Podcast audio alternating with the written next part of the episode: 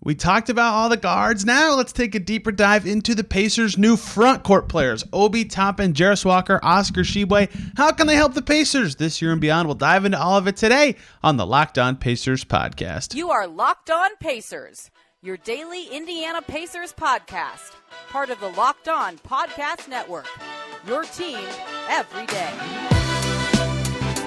Happy Thursday, everybody, and welcome another edition of the Locked On Pacers podcast, where we, of course, talk about the Indiana Pacers. As always, my name's Tony East. I cover the team for Forbes and SI, and today, the second of two installments of the How They Can Help series that we're charging through this offseason, looking at all the Pacers' new additions. Earlier, in the offseason, in August to be specific. We did the first half of this looking at the guards, deeper dives on Ben Sheppard, Isaiah Wong, and Bruce Brown. I wrote accompanying articles for all three. Today, we go with the forwards Obi Toppin, Jarace Walker, and Oscar Tshiebwe just published the Toppin one last night. So all three of those are up on Pacers SI for you to read, diving into stats, into film, into all sorts of stuff that I dug up or discovered or feel differently or better or whatever about with these players. And again, the purpose of these episodes is how these players will be able to help the Pacers. Not a full deep dive. This is not a strengths and weaknesses. This is mostly just the positive sides of things, looking at stuff that they can do that is maybe not necessarily discussed as much, or in Tshiebwe's case, just stuff that he did that, I mean, all everybody talks about with him is rebounding, some of the other aspects of his game in general. Off season is kind of dying down, not in the way that I just said that though in the fact the season starts soon. so the off season is dying down and that the season season is coming. So next week we're back to 5 days a week. So tomorrow's show we're looking at predictions for league awards and Pacers awards. And then next week season preview content starts with player season previews, big storylines to watch, all sorts of stuff. So Locked On Pacers is ramping up. And if you want one more silly off season show, go back to yesterday's. We did an all Pacers players draft using jersey numbers. Derek Kramer and I did it. It was awesome. Today, let's start by diving into the game of Obi Toppin, one of the Pacers fans' favorite additions from the summer, the high flying forward who the Pacers got for two second round picks. Great value. Even if you think Obi Toppin's terrible, that's great value. I happen to don't think Obi Toppin is terrible. And it was really fun to dive in to his game. And I will start with a stat that really kind of illustrates why I'm so intrigued by Obi Toppin this year. So a lot is made of his opportunity. Right, he didn't play much with the Knicks last year. Uh, so I wanted to dig into that specifically. So first stat for you, this is not the interesting one, but just a part of his career in the NBA. He was drafted eighth in the 2020 draft. He is 26th in minutes among that draft class. So the Knicks said, "We think you're the eighth best player in this draft, or at least the best fit for us." But they're barely going to play him a first round pick's worth of minutes at least if you sort by that for that draft class. He's two spots ahead of Jordan Nwora, who was in the same class and is on the Pacers. Their minutes for their careers are not that much different. Nwora was picked 45th, right? So Toppin has not, did not, and has not gotten much chance in the pro so far. The Knicks just didn't play him that much, and it, it makes sense why. It's just jarring to see it that way. So the stat I wanted to dig into is how many players of his productivity played that little because it's not that he didn't play much because he isn't good. He's certainly a flawed player, but he is talented. So I dug into it. 49 players in the NBA last year, Obi Toppin being one of them, averaged 17 points and 6.4 rebounds per 36 minutes. Those numbers are just his stat minimums, right? So he barely qualifies for this group, but this is just to put him in a group. 49 players were at 17 points and 6.4 rebounds per 36. Of that group, nine of them, only nine, played less than 1,200 minutes on the season. Obi Toppin being one of those players, right? It is very uncommon for players who are productive and moderately efficient, like Obi Toppin, to not play very much.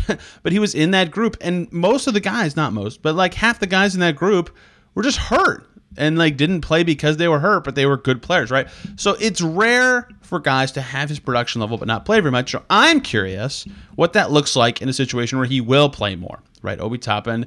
I don't know how much more, if it's going to be closer to the high 20s in minutes, the low 20s, whatever. It's going to be more. How much more is the question with Jarace Walker in the mix. But that alone is a how he can help the Pacers to me. He's a good player who's going to play. He's a productive player, I should say. He certainly has warts. We'll talk, uh, I'll offhand a little about those in a second. But I think that the talent is potentially there, and I'm curious if it holds in bigger opportunity, what that will look like for him as a player, what that will look like for him statistically, and what that'll mean for the Pacers, because there are some key ways that he can fit quite snugly. Obviously, the transition game has been talked about ad nauseum this summer for good reason.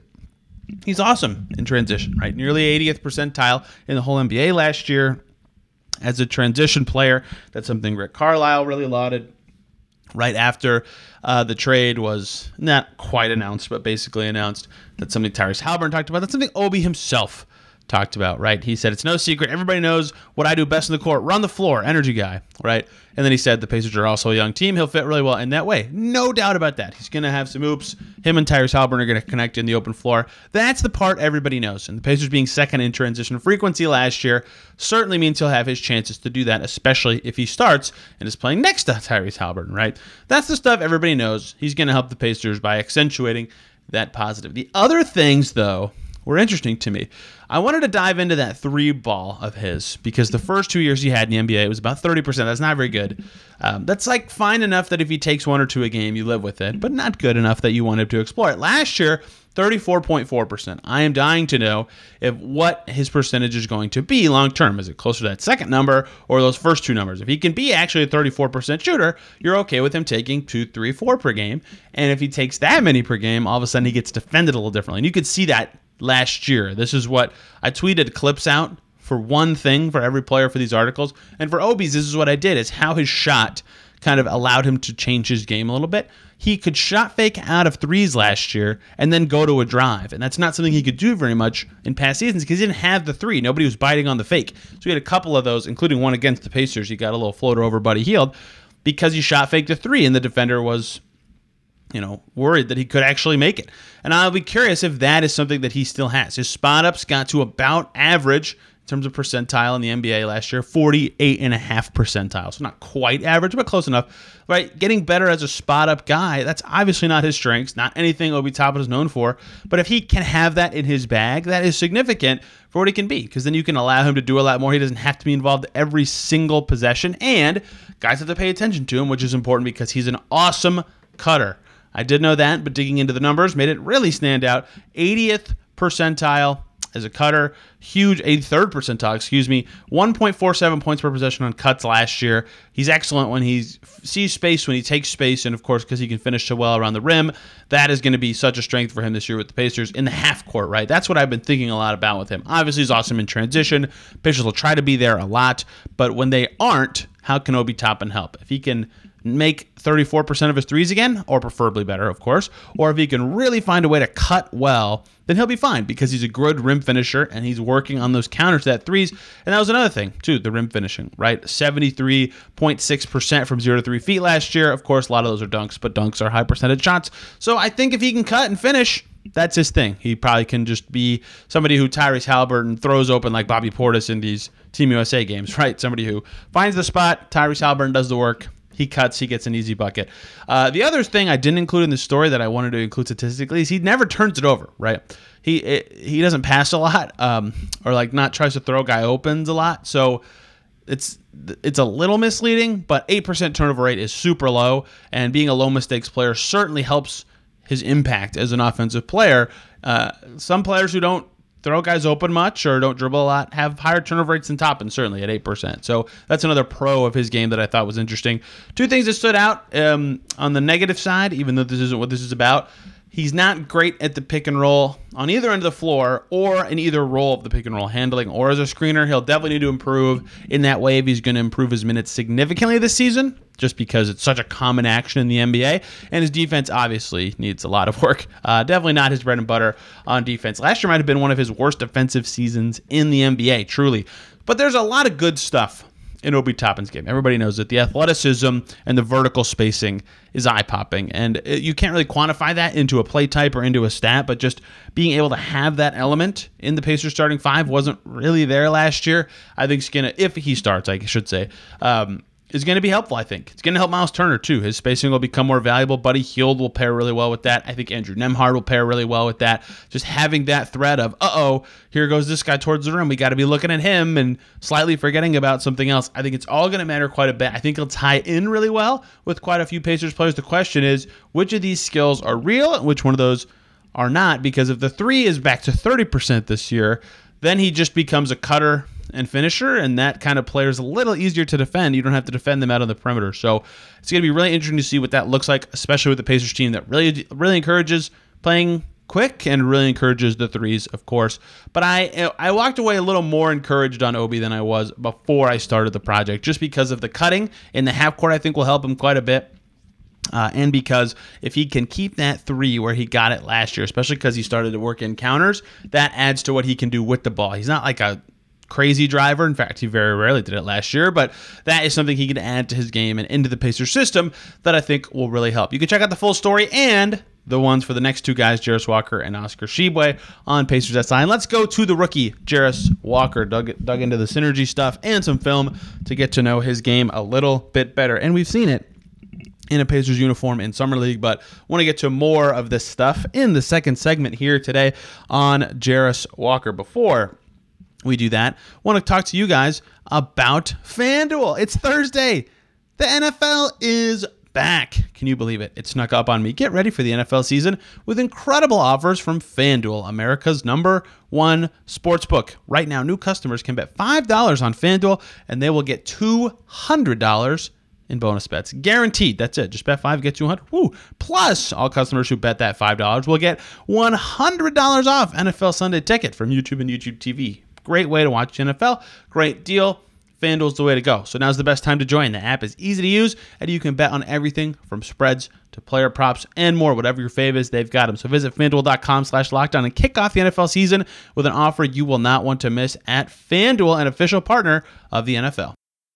Thank you, as always, for making Locked On Pacers your first listen today and every single day. For your second listen, I believe the most recent signing in the NBA is Danny Green. So go check out Locked On Sixers to hear more about Danny Green returning to Philly.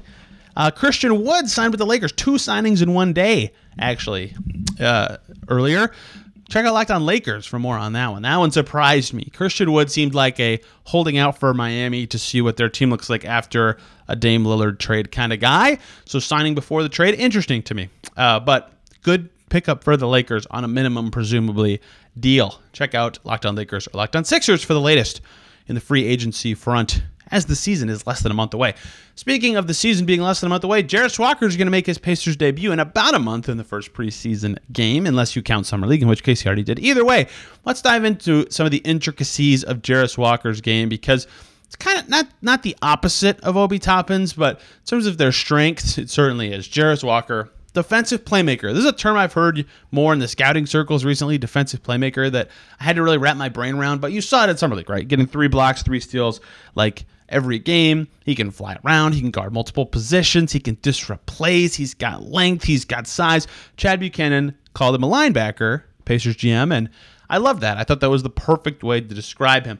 But something that when I was diving into some stats and some film is that I kept going back to is something that Brian Nash told me. If you don't know who Brian Nash is, he's the director of basketball at IMG Academy, where Jarace Walker played in high school. He was on this podcast talking about Jarace's game right after the draft. If you want to go back and listen to that, it came out in late June. But he talked a lot about how in Jarace's time at IMG, he played a lot of positions, right? He had a couple years as a forward. He had a year as like a lead ball handler, given the dynamics of the team, and he had a year at center. And so you can see some of the skills at each of those positions when you kind of dive into the little stuff of Jarace Walker's game. On defense, he can blow up plays when guarding a ball handler. He can walk up to them and steal the ball. He can get in his a ball handler's face on the pick and roll. He can cut off a pass. He can cut off a drive. But he can also do center stuff, right? He can get down in the post and get in a stance and shut somebody off. He can, you know, strip somebody in a double team. He can do all sorts of stuff, m- moving his feet really well, protecting the rim. Like he's just so versatile on defense that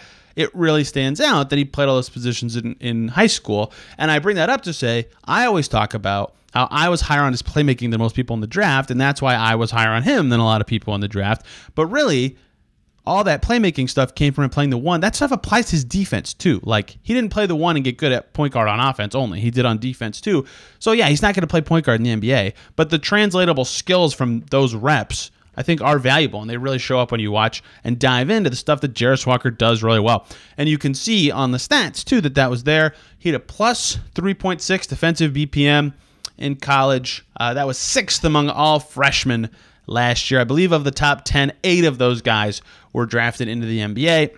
So, uh, of course, if you're a good defensive NCAA player as a freshman, you're probably a good player. Jarace Walker among that crew, and he is now with the Pacers. It's going to be really interesting to see the yin and yang of him, a defensive force versus Toppin, an offensive force, and how the Pacers handle that, and how they so, set the lineups, and how they stylistically play with both those guys in there. Obviously, people want to hear about with Jarace, and what I wanted to set out to find out more of what's his offensive stuff, right? What more can I learn about what he can do well on that end of the floor? Because you know, summer league, he did a lot of stuff statistically, but the shot wasn't there. Of course, he had surgery right after. But like, what's that going to look like in the NBA? Well, the first thing to me was the passing. I know I just brought this up on the flip side of this, but you know, he can really make plays with the ball. I don't think he's going to be like a walk it up and set up an offense kind of player, but just a catch secondary creation guy. He's good at that stuff. Like he can read the game, he can make plays, he's he's smart. And so I think those reads are going to be there for him pretty quickly in the NBA and this is both an indictment and a positive, the thing I'm about to say. So I, this is a good way to, for me at least, to demonstrate his passing. Right, as a pick and roll ball handler last year, Jarace Walker. This is according to Synergy. When he on just pick and rolls where he took a shot for Houston last year, he was in the 26th percentile among all college players in pick and rolls as a ball handle. That's not very good, right? So on his pick and rolls when he shot it, he didn't do very well. If you count all of his pick and rolls that he ran as the ball handler, which includes his passes and plays where he passed out of it and then something else happened, Houston's percentile was 54th. So on on possessions where he playmates, he did so well that he bumped up his pick and roll efficiency from the 26th percentile to the 54th. He went from far below average to better than average, just including his passing, right? It significantly boosted his effectiveness as a shot creator in pick and rolls, right? That is what I'm talking about. I, I don't think he'll be a scorer or shooter right away, but the fact that he can do something when handling the ball, whether that's passing or just making a play, is of course important for his growth with the Pacers. Another thing that stood out transition this was talked a lot about with Bruce Brown and Obi Toppin, obviously, the two NBA additions the Pacers had this offseason. They're really good in transition. So was Jarace. He had really good numbers uh, in the open floor, and you know where else he had good numbers was posting up and rolling after setting screens and spotting up all above average, right? He's just got a varied game because of his background as a guy who played a lot of positions. So I thought that really stood out is he didn't really have a like a high strength of like this play type he's amazing. The only one was transition, and of course he's not going to have the ball a ton there, but he'll do well to fill lanes and do pacersy stuff in transition. But a lot of stuff that he was above average at. And that I just listed a bunch of them, right? All of these things above 50th percentile on offense per synergy. Post ups, screen and roll as the roll man, and spot ups. All things he can do without the ball with the Pacers. So whatever unit he's with, he can kind of grow his game out from there, right? I remember Andrew Nembhard saying at summer he can do a little bit of everything, right? And I think you'll see that with Jarace this year. Is every game he'll have a little bit different of a role or a little bit different ways that he can impact the game. This is going to sound familiar because we just talked about it with Obi Toppin, but one of his best percentile things in the half court was cutting. Great cutter, 73.2% shooting on shots generated off cuts. That's really good. If he can be that guy for the Pacers, flashing to the dunker spot, cutting up from there, cutting from the wing, wherever he's cutting from, he reads the game so well, he understands the timing. I think that's somewhere where he'll be able to get a lot of his shots, or at least get into positions where he can make a play or make a pass. But his just presence is because he's so large, because he reads the game, because he's quick, is just so imposing. If his shot doesn't fall, he's still going to be an impactful player. But a lot of his game is going to come down to the shot. And the three was totally not there in summer league. It was 35% in college, although not on a high volume. That's a big question about Jarace Walker and how he'll be able to help the Pacers. How well can he shoot? And so far, we don't have a ton of good data. We have uh, four games where he had an injured elbow that required surgery, and that's it. Because I can tell you a lot of stuff he can do well, including on defense and offense, but They're all very closer in kind of things besides the passing. So I'll be curious how he can work his game outward and how much his passing can really have help him, excuse me, be a boosting offensive player in year one versus several years into the NBA because we could talk about this and we did, and we've beaten this to death. His defense is going to be awesome to me. How can he be impactful on the offensive end? What is he going to do to keep himself on the floor uh, on offense when he has the ball? All sorts of stuff like that. You can read that piece on Pacers SI as well. The clips in there are actually from the pre-draft process. I already had them, so whatever, just throw them up. But uh, more about him blowing up plays defensively. A lot of long possessions, but man, when he locks in, he is just such a threat on that end of the floor. Let's close up with the final newly added front court player for the Pacers, Oscar Tshiebwe, the center on a two-way contract. We're doing all of them. We did Isaiah Wong last time. We're doing Oscar Tshiebwe this time. Spoiler alert, we'll talk about more than just rebounds with Oscar to close out today's show. Thank you, as always, for making Lockdown On Pacers your first listen today and every single day. For your second listen, lots of FIBA stuff that's interesting happened. Uh, let's do the eliminated teams this time so I can make your second listen the still alive teams tomorrow. Um, Davis Bertans and Latvia out. Check out Locked On Thunder for the latest on Bertans. Luka Doncic and Slovenia out. Locked On Mavs for that one. Italy's out. Uh, their only NBA player, Simone Fontecchio. They lost to Team USA. Go check out Locked On Jazz for more on Simone Fontecchio. And Lithuania is out. They were defeated by Serbia. Jonas Valanciunas of the Pelicans. Check out Locked On Pelicans. And Trey Murphy got injured and torn his meniscus. That's another one. Maybe not torn. We'll see what it actually is. Um, Locked On Pels for the latest on that. Lots of shows for your second listen. Lots of news going on in the basketball world right now. Let's finish up today's show looking at Oscar Tshiebwe. Look, I'm not going to pretend to dive in somewhere else first because the appeal, the big appeal of Oscar Tshiebwe and what he can be in the pros and who he is, is the rebounding. If you want to hear more about that, go check out Locked On Pacers from August 7th, I believe. Oscar Tshiebwe was on the show. He was kind enough to to volunteer his time to chat with me for an interview and he was awesome. He had a lot of good stuff to say about his rebounding and how he studied like if the shooter's here, it's probably going to bounce off this way and of course it's an effort thing to him a little bit, but like that sort of stuff is where he is so good. He's good at getting in position, he's good at going up and getting it. And it sounds so easy when you say it, but not everybody's good at it. And the Pacers were terrible at it last year. But he, you know, he used to be a soccer goalie, uh, so he's just he said to me every time the ball touches my hands, I've got to come down with it right. He knows when the ball's up, he's got to get it, and that's his thing. And I think that is valuable if that's your thing. Uh, there is a cap on the value of rebounding, especially if you don't have a lot of other skills. But he could certainly pull him down. In fact, my clips, I went the easy route for this one all of his offensive rebounds from summer league. And you can see him kind of battle or reading the ball in the air and moving to the right spot. That's the stuff he's good at. And that's going to translate to not just his game right? I talked about this a little bit but i have the quote uh, in the article here. You know it was really funny to, to hear isaiah jackson talk about oscar Tshiebwe. they overlapped for like the tiniest amount of time.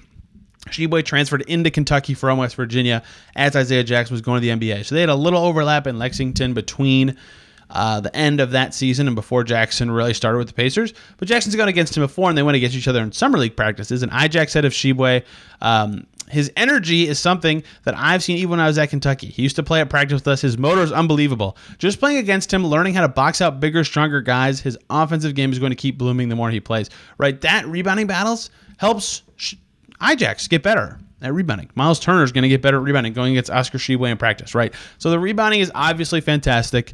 Uh, the numbers are crazy. He was fourth in all of summer league in rebounds per 36 minutes at 18.7. He only played like 12 minutes a game. So he was a beast on the glass. Obviously, per minute stats doesn't matter how many minutes you played, but you know, just to people don't realize that because of how little he played, but he was still a beast on the glass when he was out there. Obviously, winning Naismith College Player of the Year. He's productive. But I think that's, of course, will help, help the Pacers the most. He can scoop up those misses. He's going to have some crazy G League stat lines. And I'm looking forward to seeing how that itself translates to the NBA. But of course, this is what everybody wants to know. What else, right? What else is Oscar Tshiebwe going to be able to do when he's in the pros? Know, his finishing is actually pretty impressive, right? According to Synergy, 60% on all layups, 1.19 points per possession on shots around the basket, and over one dunk per game, right? He's a good finisher when he gets in close. And that's important, not because he's going to be like posting up or flashing under the rim all the time, but because if he gets an offensive rebound, he's typically around the basket. Now, he could catch sometimes around the rim and make plays. He did every so often at Summer League, not very often, but being a good finisher given his best skills on the glass, is important. That's they pair well together, and he's really good at that. Um, and he he was good enough on post ups, ironically. 0.96 point per possessions on post ups. It's not great, but that's a far well above average in the NCAA. That's not something he'll ever be asked to do with the Pacers. um, maybe like once in his whole career. But the fact that he can go to it is something. He needs to have some sort of footwork or something he can do if he gets the ball him with five seconds on the shot clock. Posting someone up when you're strong and can go up and get the rebound is important. And that around the basket success kind of translated to the pick and roll, right? He's a little slower footed, but he did well in the pick and roll, especially around the basket. 63.8% is what he shot as the rollman in pick and roll. That's pretty good. He's a bruising screener. Um, so even though he's slower, he still can create space and he rolls hard, thinking if I get the ball, I can make a play. So uh, that is where I think his game kind of expands out from the rebounding. Is he can be really good right around the basket and make good finishes when he gets the ball from common actions or from his bread and butter. He also, like every Pacers acquisition, was good in transition. He shot 73.1% in transition last year, and he just runs hard, right? The motor he does shows up in everything. Those pick and roll rolls to the basket, those offensive rebounds, running in transition, battling in the post, setting screens. Like there's just motor everywhere. And I think that's going to be where he's going to help the Pacers the most is all this stuff that he can do because of his motor is stuff that your team needs, even though it's not always glamorous. And Tshiebwe is going to be like, yep, I got this. I can do that. So I think that's going to be useful uh, in the G League and even with the Pacers uh, in his few stints. I think he'll get in the pro level. So he definitely needs to work on the shot, right? 35 for 89 in college on every shot outside the paint as a senior, right? That's 39.3%. That's got to be better. He's got to be a little faster as a switch defender. He said that uh, on this podcast. That's something he's working on, right? Everybody wants to be a better shooter and a better defender. It's the endless balance of NBA players trying to get better. Tshiebwe, though, is like the poster child for that because he's so good close to the basket and as a rebounder and really needs to grow his game out. But how's he going to help? By being so good and such a force around the basket. He's only 6'9, 6'10, but he plays much bigger than that because he plays with such force, because he plays with a motor, and because he's going to try to get that dang ball, dang it. no matter where it's coming off the rim, Oscar Tshiebwe is going to try to get it. You can read more about him, or you can listen to him on this very podcast if you'd like, or read more about his story and his journey in Forbes on my profile page there as well. So that's the three front court guys, how they can help the Pacers. Again, a couple weeks back, we did this for Ben Sheppard, Bruce Brown, and Isaiah Wong. If you want to get to know their games a little more, how they'll be intertwined with what the Pacers are doing. Of course, Bruce Brown and Ben Sheppard could actually play. Same way Obi Toppin and Jarace Walker will actually play. The two way guys will be more with the Mad Ants, whose schedules now, by the way, if you're interested in seeing that. So that is everything on the new guys that I kind of dug up. Let me know by tweeting at me or Xing or whatever it's called what you think these guys will be doing to help the Pacers either this year or beyond, or for on YouTube. You can comment that down below as well. Tomorrow, some Aussie fun coming. Paceroos times Locked On Pacers. I just said times. That was dorky.